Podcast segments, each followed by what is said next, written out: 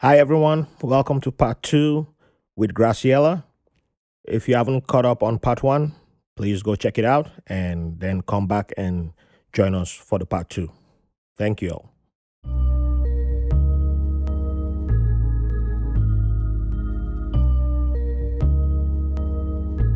Now you're no longer in the Air Force, and uh, so let's jump to your transitioning out of the Air Force because a lot of veterans struggle with that. So, what was uh, your transition like when you you you got out? And um, did you did you you didn't retire in the Air- from the Air Force, right?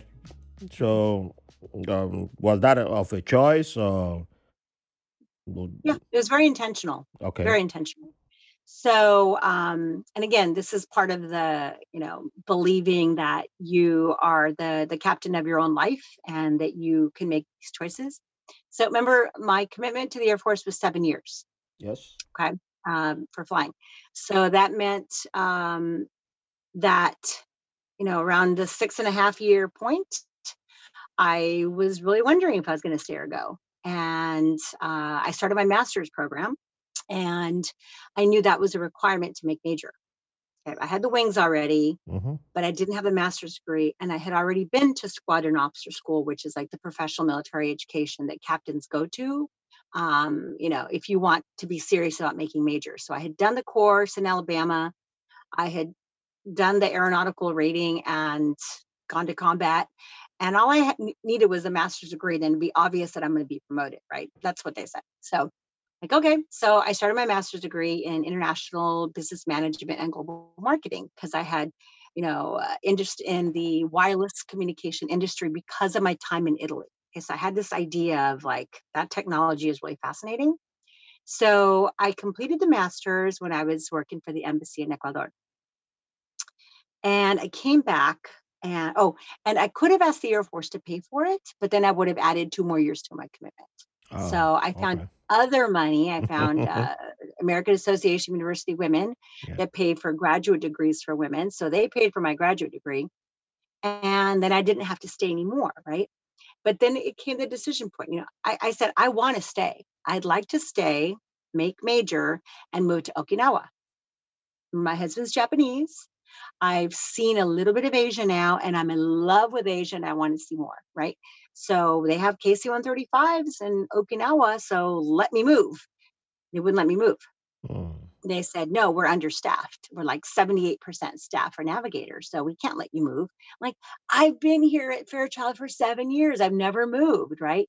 They're like, sorry, we're not going to let you move because we need you here. I'm like, well, I'm tired of being here. so let me move and I'll stay in the Air Force and I'll stay for my majors board. But they wouldn't let me move. And then the major that I was working for, he said, Well, you know, if you make major, you know what's going to happen. I said, What? They're going to let me go to Okinawa? He says, No.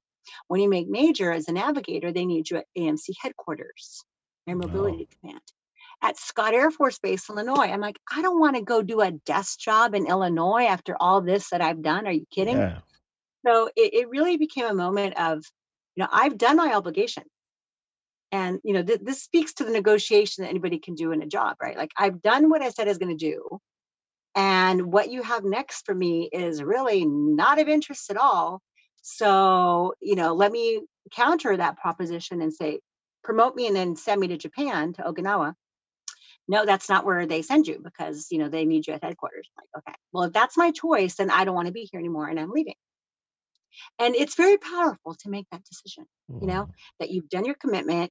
You know that if you stay, it's not going to be what you want. They're going to take you out of the airplane to give you staff work. And I'm going to be in Illinois doing staff work. I'm like, why would I want to do that? You know, right? And so that's not why I'm here. Right. And so it became that. It was a very intentional decision. And it was pretty much nine and a half years of service with my master's degree in hand. And I tried to negotiate staying, and it was a no go Mm. um, I put my papers in. Um, two months before I was going to get out, we had a new uh, operations group commander. And he had this list, Raphael, this long of officers that were leaving. Okay. He just had this long list. So they had a big retention problem. And so he says, I want to talk to every officer that's leaving. I want to know why they're leaving. Because he was like, he couldn't believe how many people were leaving. So he seriously set appointments up with each of us. Okay two months before my my my end date. So I'm like, oh, I can't wait to tell him the story, right? So I told him this whole story, and he looks at me and he says, "Wait, so you wanted to stay in the Air Force and continue your career?" I said, "Yeah, of course I did, but I wanted to continue flying." Yeah. and being an instructor navigator and i wanted to continue on you know in another base where they also need me and my husband's japanese it would be like this perfect fit but they wouldn't he says well, if I can get you orders to Okinawa now, will you stay? I said, no, not now. I'm already interviewing in Silicon Valley for my next career. You know, that door's already closed. So he tried really hard to keep me, but I'm like, nope. Because at that point, you know, I'm a decisive person. Once my decision's made, that's it. You know, I'm going forward. And uh, and that's that's how it worked out.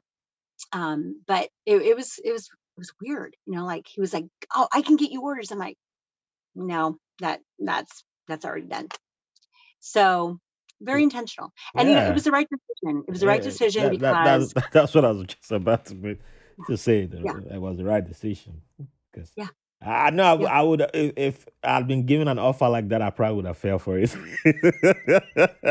that's why I'm, I'm struggling not to laugh here because, Well, well, you uh, know, and that's yeah. that's the thing, right? And that's um, you know, that's why the transition experiences are. And I, I- I'm gonna tie with the transition, but this this moment, it's like, you know, I finished my master's degree. hmm I have been interviewing with the telecommunications industry. I'm fascinated by the technology.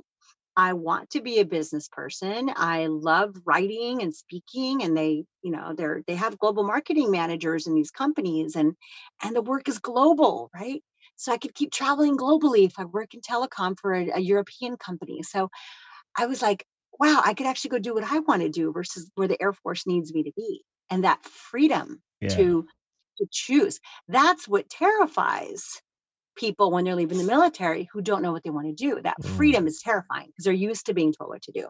True. For me, it was like, oh God, I can do all of this stuff and I want to go do that. I already chosen. And so then to have somebody say, wait, I can still get you those orders to the place you wanted to go. By then it was like, nah, I really, I didn't want it at that point. So the transition. Okay. I, you know, I tell people all the time, I just wrote this this morning, you know, people are afraid to separate from the military for a lot of reasons. There's actually like this fear, right? Not everybody, but many people have a fear. And what I was told by my mentors, which were women and a couple of women veterans, like, don't ever think about this as you're leaving the military, right? Because that's got a, like a negative feel to it. Like, "Pfft, I'm done with you, right? I'm Yeah. I'm divorcing you. I, I never thought that. I was like, look at all this stuff that there's to do in the world. I can't wait to go do it. So I was always going to something which is why it wasn't scary. Like Mm, I I had interviewed with all these executives while I was in Ecuador and I was doing my thesis down there. And so I was really getting excited about the industry. And they kept saying, Yeah, well, you speak Spanish, you speak Italian, you speak, we'll hire you for Telecom Italia over here. We'll hire you at Telefónica de España. So I was like, oh, this is so cool. And so that mindset is so important for people when they're leaving the military is if you feel like you're leaving the military, then you might be scared because it's like a giant void about know what, right? But if you've done your networking and your thinking and you're reading and you're meeting people and you're excited about something, there's no fear because you're going to something and you're making choices about how you're going to do it. See, there it is again. How? yes.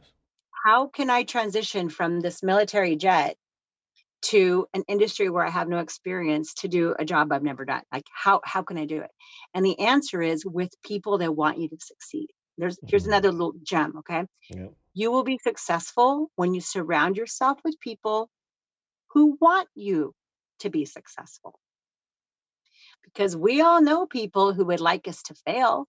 We all know people who are predicting and wish us to fail, especially when we've already been succeeded. They just can't wait to see you fall on your face, right? True.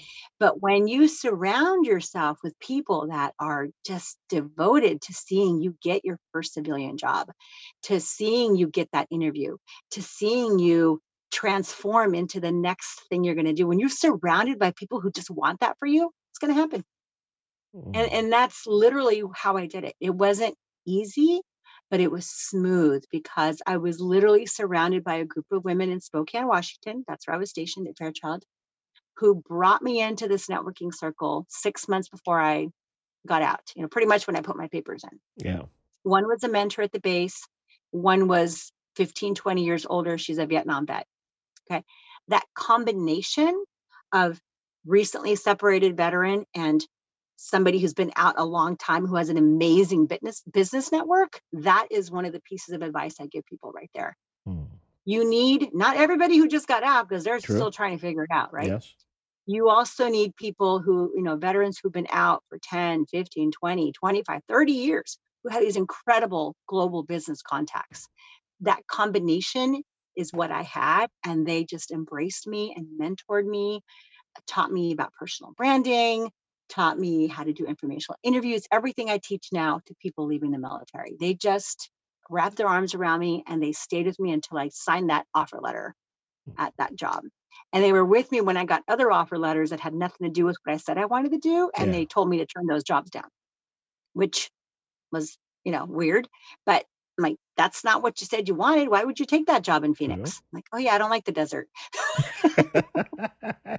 right. So so they're with you so you don't make bad decisions with your this this, you know, volatile time of your life. And if you just go take the first job that comes, yeah. then you're going to regret it. And that's why so many veterans end up somewhere they don't belong, they don't fit. It was like this desperation, this fear, right? And so having that community, Raphael, of, of, of people mentoring and they're, you know, they're keeping you accountable to your dream, the next dream, and coaching you with the skills you don't have, that's the that's the secret right there. Yes, I can. Yeah, I did none of that. So, um, I, I I wasn't afraid of leaving, Mhm. but you know, because you know, for on the enlisted side, it's like when you're saying you're stepping out, they keep throwing, they, they kept throwing that. But you know, the economy is rough. People, you know, people don't. The economy is rough, and you know, and I was like, uh, yeah, uh, I, I, I- I'll survive. I, I don't think I'll just step out and die immediately, you know. And Yeah. there was someone who I knew who had six kids. hmm He never became a citizen while serving, Mhm. and he got out and went to school with his GI Bill. And Yeah. I was like, so I always checked with him once in a while, like, "How you doing?" And I say, "I'm good." Like, "Don't don't you feel like coming back?" Because I, I keep hearing from everybody around me, like, "Oh, everyone who stepped out, they they they, they want to come back the next day." And he said, "Nope, I don't. Uh, I'm good. I'm, I'm good with the decision I made." I was like, "Huh." He has six kids. I know his wife is a full time mom. So yeah, if he's not panicking and not stressing out, um, okay, well, I think I'm, I made the right decision then. So, Yeah. but, but I, I wanted to stay overseas, which was the the, the the the only thing that would have made me re-enlist. And Yeah. they they said no, I have to come back to. They were- the, the detail I ins- uh, was spe- uh, specifically said I should go to Norfolk, and didn't write to me, wrote to my department head instead. So I was Uh, like, I was really pissed that they did that, and I was like, well, I got six months left, so I- I'll just um, use it, and I'm, I'm not, I'm not uh, going to re-enlist, and I'll get out. And towards my end, something of like my last two weeks, the person who made the offer to me that, oh, I, I know a detailer, we can. We, we, we, we we can extend you, man. We, we can we'll get you some something in Japan. You like you want to be on a boat in Japan? B- Yeah, but you should stay stay in the navy. It's dangerous out there. I was like, um, you never treated me good all this time in the navy. You were you were one of the people who always try to get me in trouble, and you were never nice to me. And Right. two weeks to my getting out, you're gonna promise me the the place I wanted to go to all this time.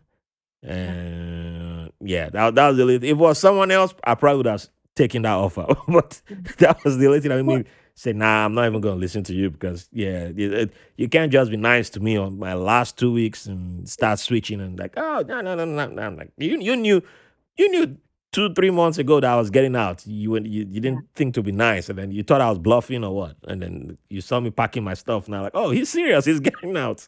Okay, So we had similar experiences, yeah, didn't we? Like at the last minute, they try to keep you, but that, that's why I say, like, make your decision and then make it the right decision. Just yeah. The, make the, it the only the only mistake I made was there was no um mentor. I, I just I was bad at that. Never having a mentor. I never I never really figured that out, and never had a network. I had a network, but I planned it was for a different way. I had set it up for the future, not for the, mm-hmm. immediate. So mm-hmm. when I got out, yeah, I struggled because eventually uh, there was one time I even picked up the phone and said, "Oh, maybe I should I should go back." And then I thought about it. I'm like, ah, no, I'm not going back. Right. Well, you know, I understand that because there's this word, I'm sure you've heard it, you know, we are institutionalized true, when we're there, yes, right? Um, you know, when I when I started writing this book, I, I actually said it like getting out of the military, the transition is the exact opposite of when you join. yes, And that's kind of an obvious thing, but here's what I mean. You know, when you go in, there's like months of transforming you. You know, it starts with the haircut, and then here's your uniform to make you part of the collective, right? If you want to use a yes. Star Trek Borg collective, right? Sci-fi, right? We're going to be part of the collective. So we have to look the same, dress the same, have short hair, blah, blah, blah, follow these rules, right? And it's very scripted. And everybody that's helping us as we come into the military is an expert in training you that basic, or they're training you in your specialized technical field. You've got all these experts that are showing you how to do it, how to become a sailor, how to become an aviator. You got all this expertise, and they're with you and they're making sure you do it. There's tests, and they make sure you know how to do it, right? yes. What happens when you get out? It's like the Wild West. They hmm put people uh, the Department of Labor comes in with their people that haven't had to look for jobs in 20 years and give you these workshops that haven't changed since 1970 something right? Yeah. uh, there's no expertise. They're not they're not handing you off to uh, somebody to to learn how to be a marketing person if you want to go work at a marketing job. Nobody does that. They just tell you all this general stuff and then you're like what? And and it's the institutionalization that we're coming out of it and then they try to train you with this program but god if they did that coming in we'd be like a disaster we would never have any professionals so that's why it has to be us doing it right and for each other doing it yeah. uh, and surrounding each other with those connections and insisting that you tell your story to intrigue somebody so that you can get the attention and you get the interview and then they ask for your resume. Uh, that's how civilians do it. We just don't know that because we haven't been civilians. Mm, And that's why it feels so hard, is because we're now in this civilian land uh, trying to get attention and interviews, but we don't have the skills to do it. And we're in an economy where all the civilians running around already know how to do it. So there's like this immediate disadvantage until somebody comes along and coaches you on because they know how to do it. And I think that's the most important thing we can do for each other is surround each other with those skills. yeah. So now let's jump out. Let's jump away from the from the Air Force and the military, and Mhm, uh, go to. Uh, you, you have a Mexican background. You're married to mhm, Jap uh, a Japanese husband, mhm, and you've been to quite a few countries. mhm. When it comes to food, where does your favorite food come from? Oh Or who? man. What what You what what what food owns your heart? So you might have to betray one region or one place or somebody. see, that's the thing, you know, I I s I remember I remember hearing you talking about this with one of your guests, right? Um, okay, so from my own Mexican culture, the food that I love and only prepared one time with my mother because it's so damn labor intensive, it's called chile rellenos. Mm, that And sounds these are tasty your already. like yeah, well, these are your like long chilies, like the long ones that are probably eight inches long. And they're Yeah. like the Anaheim peppers or the poblano peppers. And they're medium spicy, but they're long and you roast them on the grill first. They get all nice and toasted. Okay. Mm.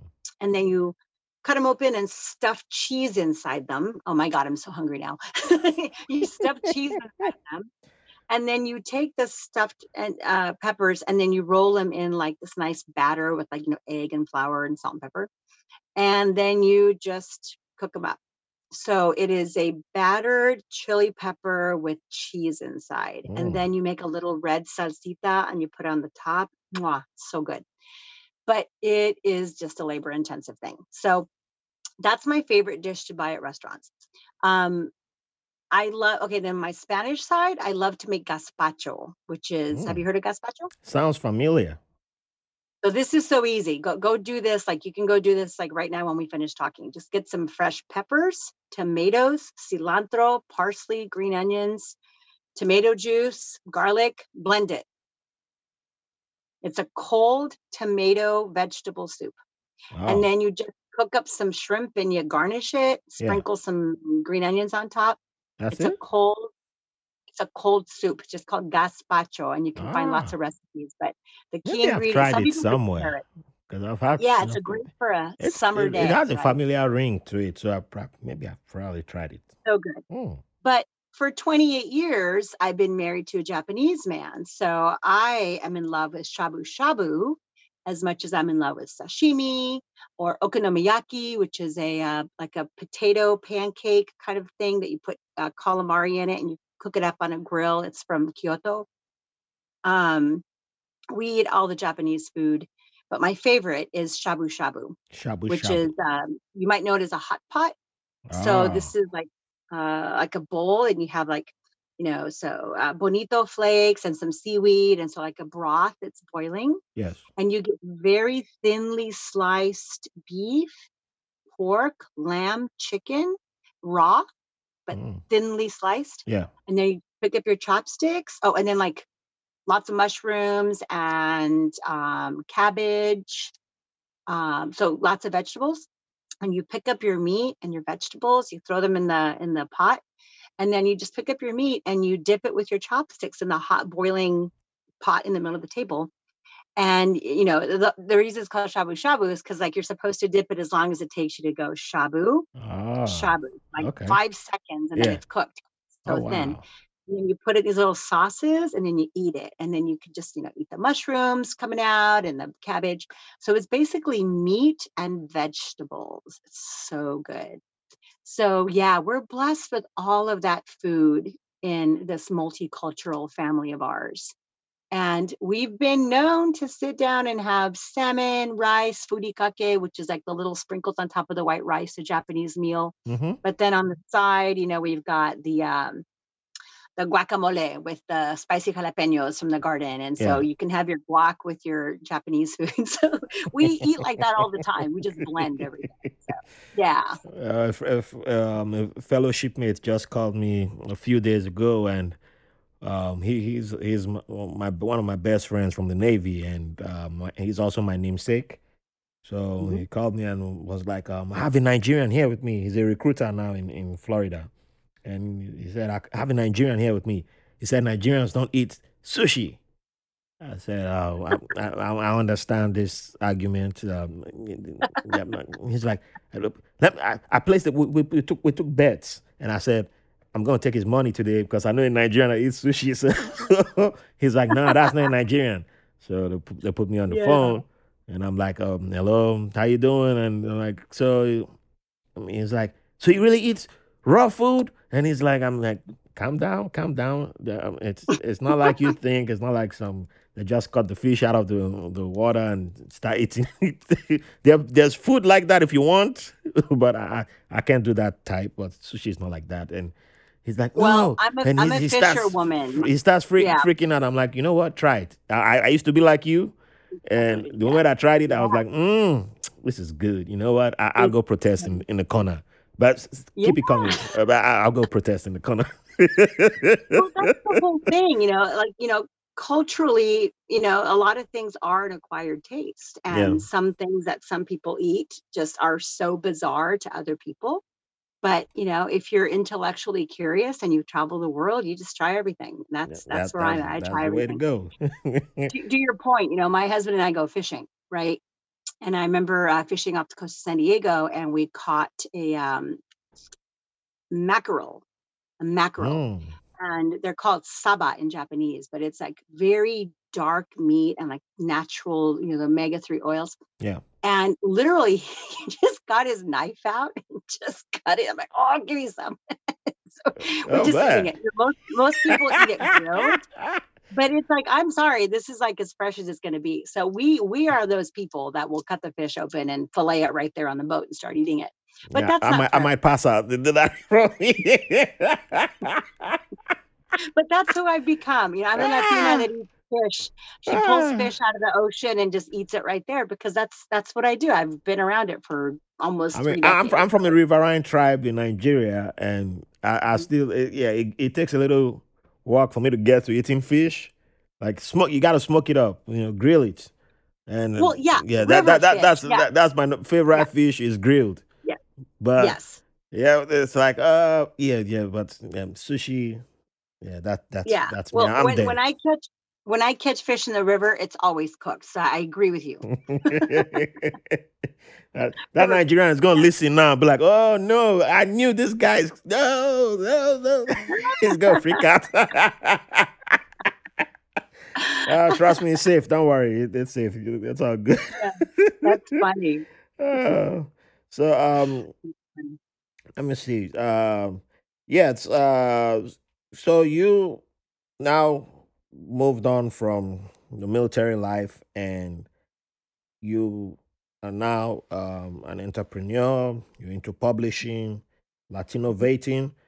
Let's uh touch on Latinnovating. How did you get into? How did how did that come about, and what's the whole story about Latinnovating? So my first role after the military was in Silicon Valley as a global marketing manager for Siemens, the German Yes. Uh, technology company in Mhm. the communication space. So pretty much exactly what I said I wanted to go do. I, I found my way there, um, networked my way there with help. Um, eh, probably, and so I was in charge of marketing communication software to Fortune 300 companies worldwide. You know, big companies, big deals, hardware, software, all of that. Uh, but about six years into it, I started running the corporate social responsibility part, the the green enterprise initiative, if you will.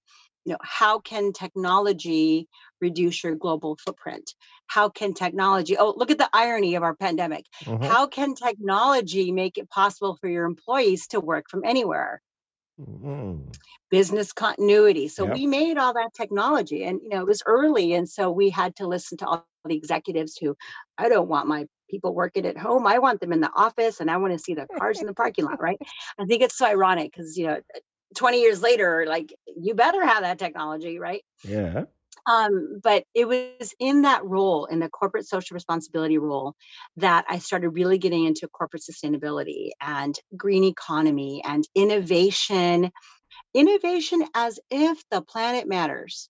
You know, innovation as if we want to be smarter with our natural resources. I really started getting into that world, raphael And so President Obama had just been elected, and it was early 2009 and I wrote an article. I had a, a magazine editor that had called me. I was doing a lot of freelance writing. I was working over here, but I was doing freelance writing because I've always been a writer. And uh, Bruce called me from National Society of Hispanic MBAs, and he says, "Hey, I'd like you to write the feature article again. Do you have any ideas for the conference issue?" So he's just calling me to see if I can come up with an idea for his magazine, right? And I was driving to work, and I said, "You know what? I would like to explore." um, as the green economy really gets going and as we start to rethink how industry is operating in a variety of industries and, and trying to be more sustainable about how we operate, what role do Latinos have in this? Mm. Because culturally, remember my childhood story? Yes. Culturally, we've always made something from whatever was left over. Culturally, we've always been creative. You know, you take your curtains and you're tied to the curtains, you make dresses for the girls. I mean, it was what my grandmother did. And, and I, just, it was so natural to like have something like lumber and then make something else. So, like always creating, right? And so I wanted to know, but culturally, does that translate into business innovation? Do Latinos and Latinas grow up and decide to innovate and conserve in a business setting? I, I didn't know. right? It was this question. So, but because of where I was working and because this phone call with the National Society of Hispanic MBAs, that was my opportunity. I said, I think I can find people to interview to find where we are involved in innovating in the green economy. But I honestly didn't know. And he says, Do you have people to interview? I said, Yep, I've got people I can interview. I can I can do this. I didn't have anybody that I could interview, but I knew that I could figure it out and I could network my way to the people, right? Yep.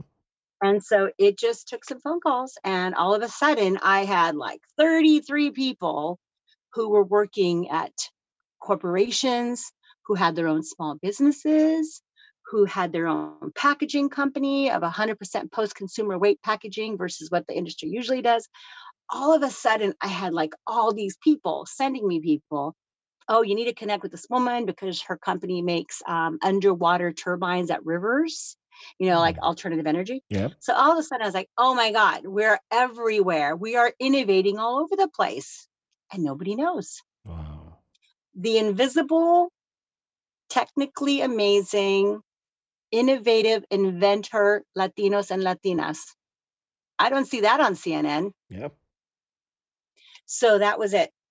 That was it. It was the opportunity to write the article. I wrote the article. I interviewed all 33 people. I wrote a little tiny something about each person. It was a long 3,000 word article. So it was really short, short, tiny profiles. But you know what happened is as I talked to each person, I got the same question you and I started out with. I started in childhood.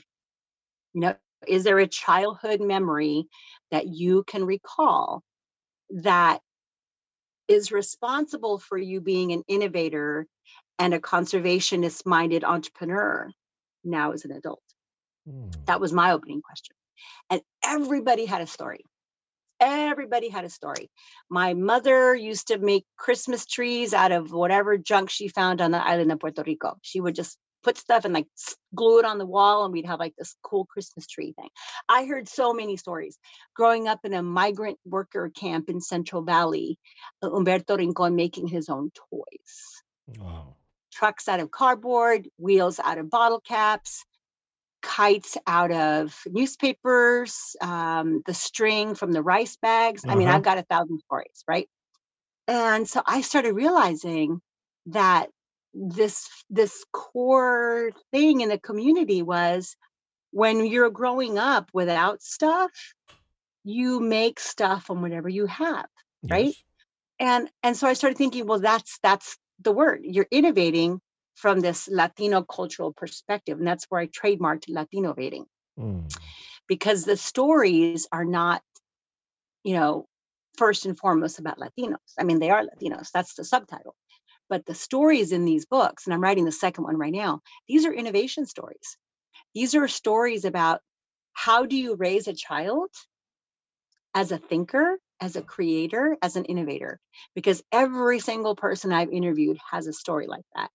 And so for parents to see the kind of activities that kids did that led them to really understand that they could create, mm-hmm. it's an amazing thing, right? For students for college students, for teens, for anybody who wonders, well, who actually grows up and starts a company anyway? Because that's a whole risk averse adventure, right? Well, th- these are the stories of, of who does it. You know, who leaves their six figure income at a $7 billion company selling packaged goods to start his own packaging company like dennis salazar did in chicago well let's let's find out who he is and how he grew up and how he did it and so uh, these stories are about that their childhood to higher education to industry to entrepreneurship. And there's always a spark, right? There's a mm. spark where they go, ah, oh, I can do this better. Yeah. I've got fashion, I've got packaging, solar energy, um, all these different industries, but it's the thinking and i think you can tell i'm excited about it because i just i get obsessed with these entrepreneurs with these these handfuls of people who dare to start a business to do better than the status quo i have like this obsession about it and i'm writing the next 10 stories in Latino latinnovating volume 2 right now i've got two more people to interview and then that book will be done awesome. but it, it's it's incredible because these are the title is latinnovating green American jobs and the Latinos creating them. So it's an Mm. in your face title. Yeah. In your face. Latinos are creating the jobs, right? It's to change the narrative of who people say that Latinos are. And I'll tell you what, every single person is a child of immigrants. Every single person that I've interviewed, with the exception of one from Cuba, every single person was the first to go to college. So so there's so much commonality with the immigrant experience, immigrant story, and what happens when you arrive here and the opportunities that are available to you if you decide to go get them, right? hmm And then what does that mean to then be one of the people that creates a business as if the planet matters, right? But at the same time, it is a business so that you can create your own wealth and your own economic uh, legacy. And I just can't get enough of being with the Latinnovators, as I call them, because I spend hours and hours and hours with them, hearing the whole journey from how they grew up, you know, how they got here, who inspired them to go get their education, what did they create as kids, what did they study, if it had anything to do with what they do now, where they worked, and then when was that moment when they said, I got to start my own business, I, I can do Mm. better. Yeah. And that whole continuum is fascinating. That's how that started. And I'm imagining that this is a whole series of these interviews because there's so many people and their stories are not told elsewhere. And they're economic stories Yeah. As much as they're immigration stories, they're hmm innovation stories. And I just want a different narrative about the Latino community. We we need a different narrative because we, we can't Yeah, just keep allowing the same old negative stereotype keep right. being thrown out there and then someone uses that to build Yep. um, negative energy to achieve the, the, the same old goals and then uh, these are the Yep. enemies and you know Yep. and I, I even know people who are immigrants from other communities and you know this one was talking to me i was like oh these mexicans and i was like uh what do you mean by these mexicans you what, what, how do you think they're different from us like uh, we, we're all Right. immigrants too Exactly. It's like, yeah, but we had, we we. I was like, um, yeah. You you you think if ICE shows up now, they hear both of us have accents, they're not gonna throw us into a bus. They're going to say, oh, it's only these Mexicans they're looking for. Like, nah.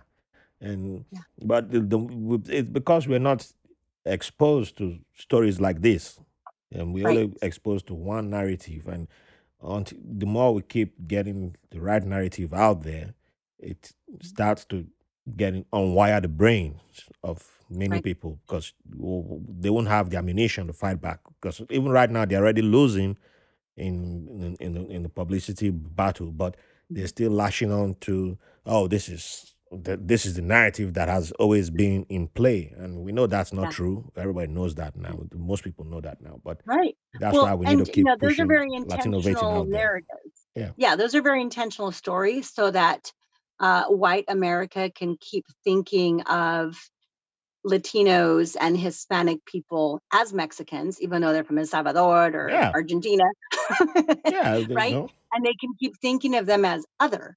They can hmm keep thinking of them as foreign when we are like, we're everywhere and we're married with every race, you know, There's, there's me included. And diversity in there. The diversity is not recognized. How, how yeah, how old was I before I realized there was even Afro Latinos, Afro Latinos ex- in existence? And I was like, wait a minute, I'd seen them as kids, but it just never occurred to me that those were Latinos too. They, Right. just Latinos were only Yeah, uh, light skin. That's all that was considered right, Latinos. And I was like, right. this narrative has, you know, I was getting only one narrative for a long time. So, yeah, so that, that had to go in play because if the person who was making that comment to me about these Mexicans knew that there were Mexicans that looked like him, he wouldn't be saying these Mexicans. But he's not aware that there are Mexicans that look like him. Exactly. I just want you to see this. So this is a portrait of me with my kids. Go like this. Wow, look at them beautiful So people. if you if you saw her, if you saw her right here, yeah. let me go like that. Would you know she's Latina? Her name is Kotomi Sato. Yeah, with that name and just the photo and without knowing you, I probably would have gone with, you know, knowing what I know of Japan now, I probably She, would have. she's Asian, right? Yeah, I, I would have just, but without even knowing you, knowing her yeah, I would, I would have just said Japanese. this is Kiyoshi Sato. Same, right? Wow. Yeah. This is my blind one. This is Milagro. So she looks a little bit more Latina. She's got the curly hair and all that. Yeah. And her name is Milagro. So listen, her, her name is Milagro in Spanish and then Sato. So hmm you hear Milagro Sato and your brain short circuits. Like, what? Like, who is she? Right. I did that very intentionally because when you see all three of them, you see that in the United States of America, we who are Latinos are severely undercounted because we're running around using names like Kotomi Sato. Yeah. I, I never thought about that, we're that, 60 that, that, million, but we're not 60 million. It's like so many more. So I love that. Yeah. That, that's a We're valid, incognito. that's a valid point. I, I, I mm-hmm. never considered that, but yeah, Yeah. you know, That's that's, that's why you it's, it's, can't it's something I learn every day because, you know, it, Yeah. it's, it's, it, that's why it- it's so diverse, the Latino community and Right. People. and and so a lot of the work that i'm doing is to make that point you know is like you think you know latinos but you don't know the half of it Yeah, it's, it's not one box. so can't just feed them into one box, you know? yeah Ah, exactly so i do what i can do yeah. Yeah. So I have to start um, bringing this to an end. I would have loved to continue, but this is this is just beautiful. Um, so um, you are the head of the Gracefully Global Group, Mhm. and with the pandemic going on, how has that affected you? And what's the just a brief synopsis of what's Gracefully Gl- Global Group about to those who don't know? yeah so very simply gracefully global group and we're about to celebrate our 10th birthday next month so Oh, you know awesome! yes for Woohoo! longevity and entrepreneurship woohoo Congrats! uh, we are yeah it's a big deal to yeah, it make it to your 10th birthday Hell right yeah!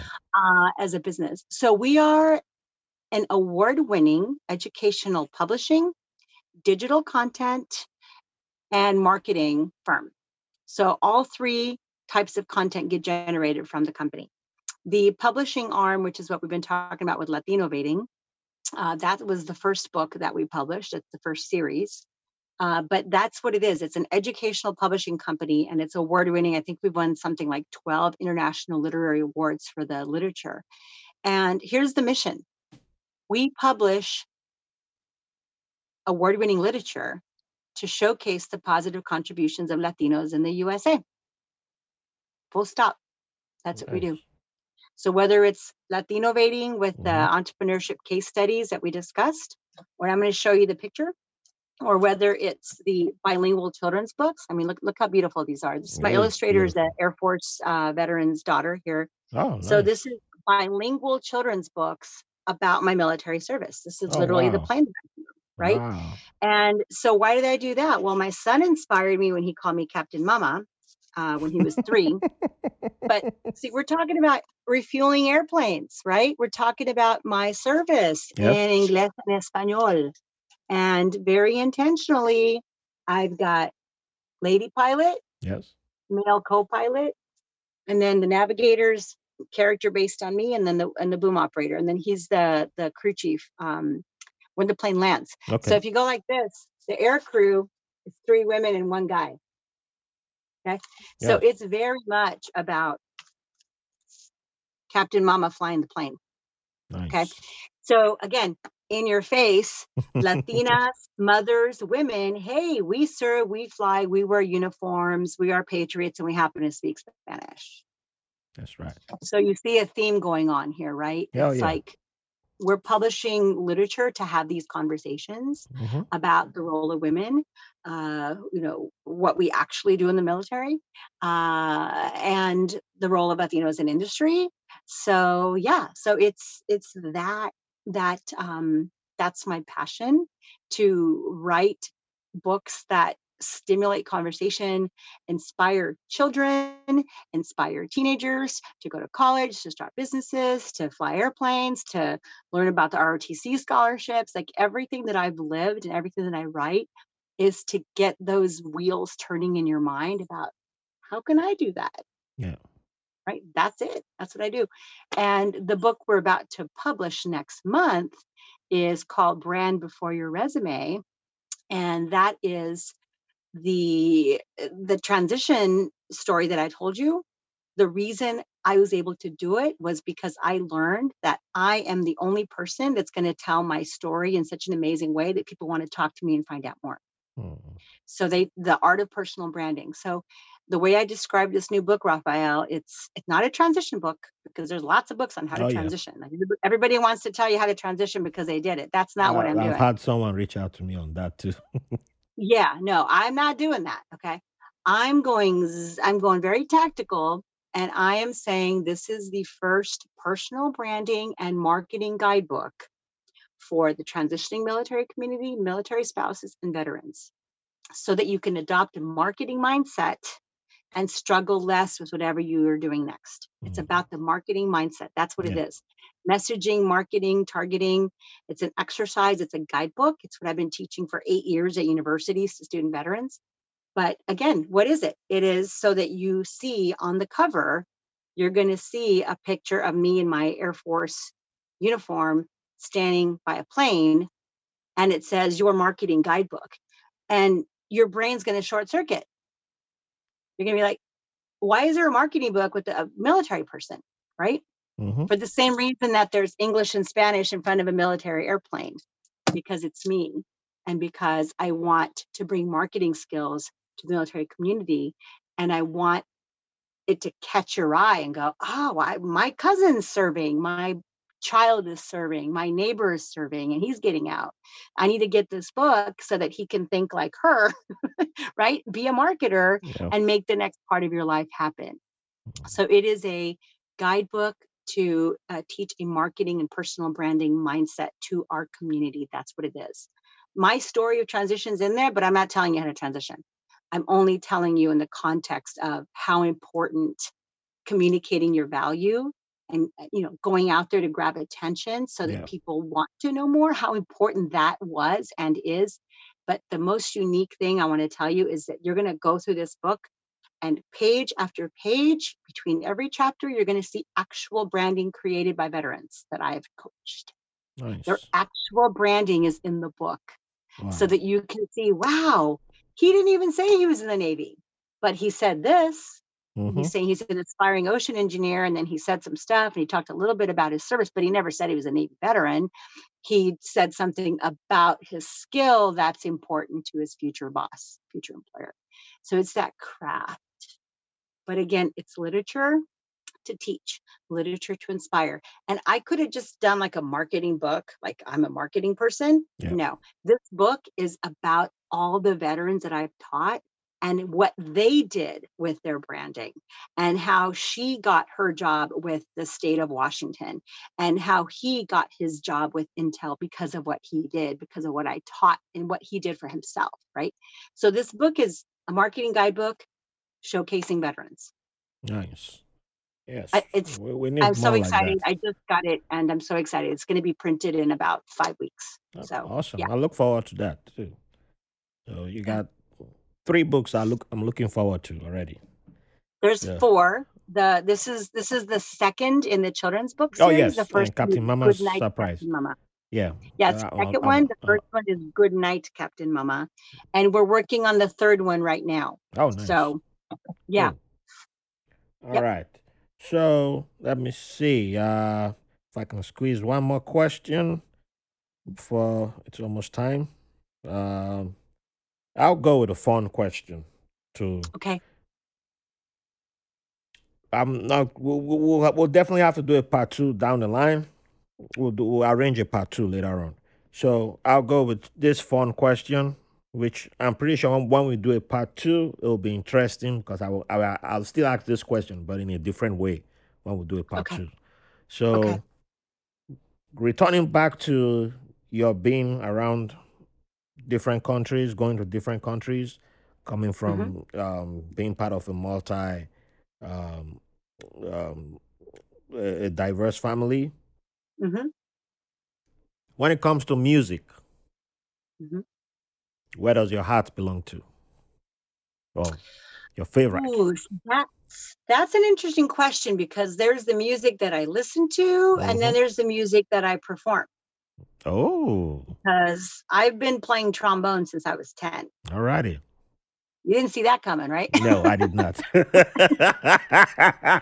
a trombonist. the I'm a the trombone player. creativity is just too much with you. It's it keeps Well, it comes from every angle. no, this, this this is another childhood memory. Trombone since age 10. Um, I'm not one of the people that learned lots of instruments. Like my my 16 year old daughter now, she's learning lots of instruments, and all my kids play at least two instruments. But I was never that kid. I was the one instrument. I'm happy to have it. So let's see, music that I listen to. You know, my my daughter Milagro, who um, who's blind and hearing impaired, um, that kid and I, we could listen to mariachis and cumbias and salsas and merengues and reggae, like all the Latin flavors. We could listen to that all day long. hmm She loves Carlos Santana, you know, more rock, that's a good choice. And we love to dance. So we'll just put the music on and we'll just dance around. That's what we can do on the deck, inside the house. That's just what we do. That's that's very Mexican thing to do is like cook and dance, right? But I love performing with my trombone. And, you know, I met my husband in college in the marching band Oh, at, at. Berkeley playing trombone. So Oh, that's that's a weird love story. oh But no, he's a trombone. I'm saving that for the part two. That that's definitely going into part two. Yeah. So so you know, for that, I mean, like, you know, we love to play. Yeah, we play Latin music, we play TV theme songs, we love playing holiday music, Christmas music. And the coolest thing of all now with a 16-year-old trombone player who also plays euphonium, that's my daughter Kotomi, and then my son Kiyoshi. Like I was just showing them to you, right? yes, This is my uh, trombonist, and she plays euphonium, and then he plays uh, guitar and trombone, and she plays piano and guitarrón in the marching band, the, the bass guitar. Lovely. So uh, in the- in the mariachi group, but we have four trombone players, Wow. two kids, mom and dad. So now we actually have a trombone quartet. So favorite music that we like to play, we'll do the Game of Thrones theme just for fun. We'll just get the music and play it at home. Uh, and we love doing Christmas music at, you know, at a church or just this year we'll probably just go downtown to the plaza and just play and people may or may not be gathering, but we can go play. Well, yeah, can you can you can still do that. Well, I saw people playing in Prospect Park um, Yeah, recently, and yeah, people we're still gonna do it. gather. You you can safely, you know, you can maintain your distance and still appreciate. Yeah, no, we're music. we're gonna So, we're gonna have some joy and then we're gonna do it. But so very, you know, I, I've always been into, you know, rock. And yeah, I, I was a child of the 80s. So I'm as happy with you know, Rick Springfield and Wham and the Go Go's and all that crazy 80s music that you jump up and down to, Oingo Boingo, you know, as uh, as the Latin beats. But you know, my heart is it's rock. It's it's it's Journey. It's the Who. It's uh, you know Carlos Santana. It's um all of that. It's just a big mix, right? yeah. But yeah, we we love to dance too. So yeah, I don't know. It, it's all of it. Um, of Since you course, you know, mentioned rock, and have to jazz. ask. Okay, and jazz. What about from Japan? You got any rock uh, or jazz artists from Japan that you you are in love with? You know, I don't know any. I don't. Uh, you got me on that one, but I bet my 16 year old does because she's big time into jazz right now, and she's hmm always listening to shows from Japan to to practice her Japanese. So you got me. I don't have an answer for you. okay, I feel good. Go on.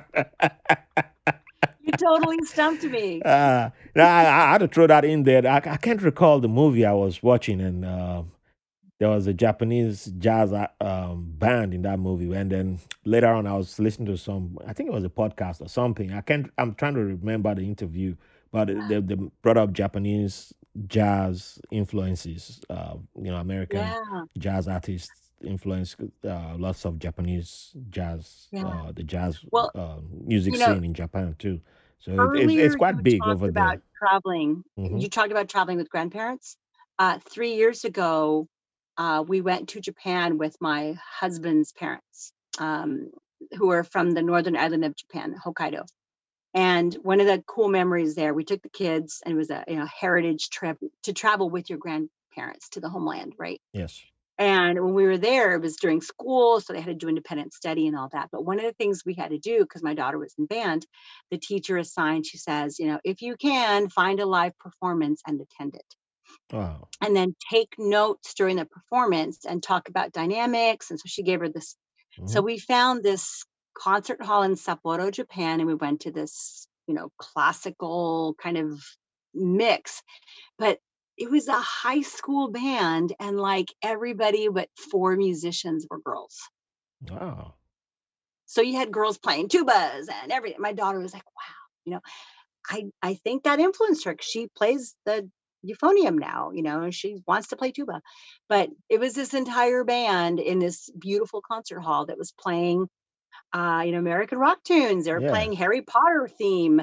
They were playing classical music, Wow. uh, European classical. They were playing some some jazz from Japanese artists. It was like this incredible concert, hmm and I will never forget it. But that was because it was assigned that we go to a live performance, right? So yeah, it's uh, music is life. You know, my my blind daughter Milagro, she says music takes me everywhere. She just goes, Ah, music takes me everywhere. Music makes me feel different feelings. She says this, and, and that's she's right. That's I, I can relate to that. Music does the same for me. It takes me to Yeah, worlds that I've never been to. I may never be there, but music takes me there. And even my yeah. Daughter, before she's she's just turned two, and music is already taking her to places because I can tell she does a certain dance now when she's she just hears a tune for the first time, and there's that dance move that starts coming out, and I'm like, oh, she likes this one. yeah. And it doesn't It's matter if it's jazz or reggae or Yeah. Afro hip hop. It's Oh whatever it is. She just hears it, then that dance move comes out, and then she's like, I'm like, okay, well, she's just yeah, she's down with it. Yeah. Any It, it's a universal, it's a universal love. It yeah. really, really is. And you know, especially so for my daughter who doesn't see, you know, music is just it's it's so important to to dissect with your ears and then Mm, to be able to actually turn around and perform it yes. and you know that's that's hard because then i have to braille with her so that Mm, she knows the notes mm. it's a whole other process to to get her to learn music but she's got perfect pitch so she also hears and can play but you know for the guitarron she needs to know like the chords and the combinations and so it's just another thing to figure out right how can i help my daughter who's blind become a mariachi musician God, you you yeah you how can you i you are how can i superwoman. That's just that's the definition. You're definitely just a superwoman. It's it's it's you. It's just because yeah, there's so many gems. But like I said, we have we, we are definitely going going to do a part two, and we'll, we'll we'll touch more on your family, and hopefully we can have your husband for part two because there's some Ooh, questions I would like to twist a little bit, and then hear yes hear his answers on on those. yeah, he's a fascinating guy. I mean, he was born in Japan. He came here when he was 2. So, you know, he's the guy that, you know, Japanese women meet him and say, "Oh, you're not Japanese, you're American." And he's like, "What?" So it's that story, right? yeah. Uh, "No, you're not really Japanese because you like to cook, and Japanese men make their Oh my wives" goodness. you Uh, know, I mean, yeah. uh, got on on that, I'm disqualified too from being a Nigerian. According to uh, a former classmate, he, he called me on yeah. a, on a video call and saw me cooking. I was like, "What are you doing?" I, "Oh, I feel like cooking. I'm cooking. And he says, "Uh, don't you have a wife?" I, I said, "Well, yeah, she can cook, but um, I like to cook too. So Right, if I like to cook, I'm right. cooking, and I can cook. Yeah, I cook really good. So what's wrong yeah. with cooking? My my daughter likes the food I cook. So yeah." He's The like, the answer is I cook because I like to eat. and his, reply to that is like, uh, that's why you need an African wife. I said, oh. I'm like, um, you know what? You you sound like you you you you need a housemaid. You're not you don't need a wife. You need a housemaid because you you go marry a housemaid. Well, that's it. That that's uh I would love for you to interview my husband because he's got all those stories of, you know, being not enough of this and being okay. between the cultures, but you know, for him, he knows who he is Yeah. and you know, like like you, just roll your eyes, and go, oh God, where I can't believe you still think that way. But no, he's got his own set of great stories, and uh, he, he's a fascinating guy. So for sure, I will connect you guys. All Yes. righty. So, um, have to ask the final question. Mhm. What would you like to leave the audience with? Um, could be a word of advice, could be a line from a- your one of your um, your books, could be a favorite Mhm. quote, could be from one of your songs that you like, or could be from a song you've performed, but just uh, something you like to leave the audience with. I know you've dropped a lot of gems already, but yeah, just something you you know. Well, I, I think um, you know, for for young people who are listening to your podcast, right? For people who are making decisions, you know, as they enter adulthood or as young adults of what to do next. And, you know, there's so many choices and where do you start? It's I, I like to say this when I speak at schools is whatever that thing is that scares you, know that that's where you're supposed to go and that on the other side of fear Mm, is the best version of yourself. Because the thing that you really want to do the thing that that scares you because you think you might fail or you're not good enough or you don't know anybody who did whatever that thing is that you're telling yourself of why you're so scared you need to just face that thing head on and and go over under around the fear because on the other side of it that that's the best version of you. And if you scare yourself out of it then you're not going to know who that could have been yeah. right? That's one of my most important piece of advice for for that age group. For military people transitioning i'll say what i said earlier is you'll be successful in your transition. You'll be successful you know even if you just lost your job there's a lot of people that transition in any transition you will be successful when you surround yourself with people who want you to be successful going at it alone you're just going to despair you're going to think that you're worthless. You're going to devalue yourself. You're going to lose your confidence because you're by yourself trying to do all this stuff. Yes. And the magic and the success comes in the community, Mm, in the networking and the reaching out and the contacts. I just introduced, you know, you and I connected on LinkedIn. If you go look, just today, I introduced a woman veteran who just completed her PhD to my LinkedIn family because she's been working really hard on her branding since she defended her dissertation. She now knows what she wants to do. She's been through my coaching. And I said, You're ready to shine. So let me use what you came up with to introduce you to my community. I'm going to tag seven people that I know need to meet you and that they can connect you to their networks because they know who's hiring for what you want to do. So I'm surrounding her with my network. And then there people are just coming and offering, you know, connections that is what we need to do as we transition. And that goes to military spouses too, yes. right? Do not go it alone. You'll be successful when you're surrounded by those who want you to be successful. And I think for everybody else, you know, um, I, I live to inspire. I live to share stories, inspire, create content for events, for schools. I do virtual author visits, keynotes. I do it in English and Español you know, people can reach out to me on LinkedIn with my entire name that I'm sure you'll share with them, Graciela Oh yes. Sato. I will. Same exact spelling. I, I'm there on Instagram. I mean, it's a long name, but I'm the only one, right? Yeah. Uh, and then my my page, uh, my personal page, which is where I like to invite people to come. That way you can see me as a person instead of a book. My personal page is Grace Tiscareño sato.com. I'll share that with you in writing, but Oh yeah. that's where I'll, you I'll, come and I'll just I'll say, add the link thanks to.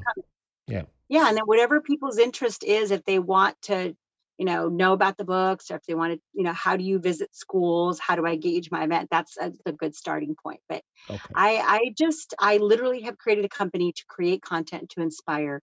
My good friend Nina Vaca in Dallas, who's like this, you know, extraordinary woman entrepreneur, number one fastest growing small business. You know, she she said this about me. She said, Graciela, you are in the business of inspiration.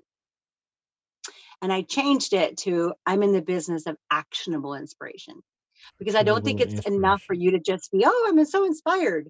No, I'm there to show you how. Mm. I want you to be inspired, but then, like, okay, now what do I do? Like, I want you to be inspired, and then here's how. Here's Right. how to do that thing, right? So that's everything that I do, Raphael, is about that. And I just serve communities that I love. That's what I do. All righty. So thank you, Graciela. Uh, I should have said gracias. Um, Muy bien. uh, uh, yeah, I know Japanese too. Arigato. Arigato. Oh, Yeah, yes, I, yes, yes. I, know how to say thank you in a arigato couple of. gozaimasu. Uh, Yes, well, uh, that yeah, I that's don't, the I don't full think. one, by the way. You say Yeah, domo I, I, yeah. arigato Domo, gozaimashita. domo arigato Gozaimashita. gozaimashita. That's like the formal thank you so very much. Oh, okay. Yeah, I, arigato is I, kind of I like sto- thanks. I think yeah, I, I stopped at domo ari, ari- arigato. I think that's where my my attention span ended. Yeah, people know what you say it. Yeah. Yeah. But can't thank you enough. Uh, we'll definitely arrange for a part two. And yeah, this is this has been beautiful. So um, thank you to everyone who joined us. Um, don't forget to share with your friends and loved ones. And yeah, continue to give us five stars on iTunes, Acast, Stitcher, and leave wonderful reviews. And yeah, keep the love going. And thank you all for the privilege of your company. Thanks for listening to White Label American. If you enjoy the show, we'll appreciate if you rate, review, and subscribe to the podcast wherever you get your podcast from. If you have any questions, comments, or have someone who will be a good guest on the show, or you want to be on the show, send us a message at whitelabelamerican at gmail.com. And make sure to follow us on Facebook and Instagram at White Label American. Thank you for your support.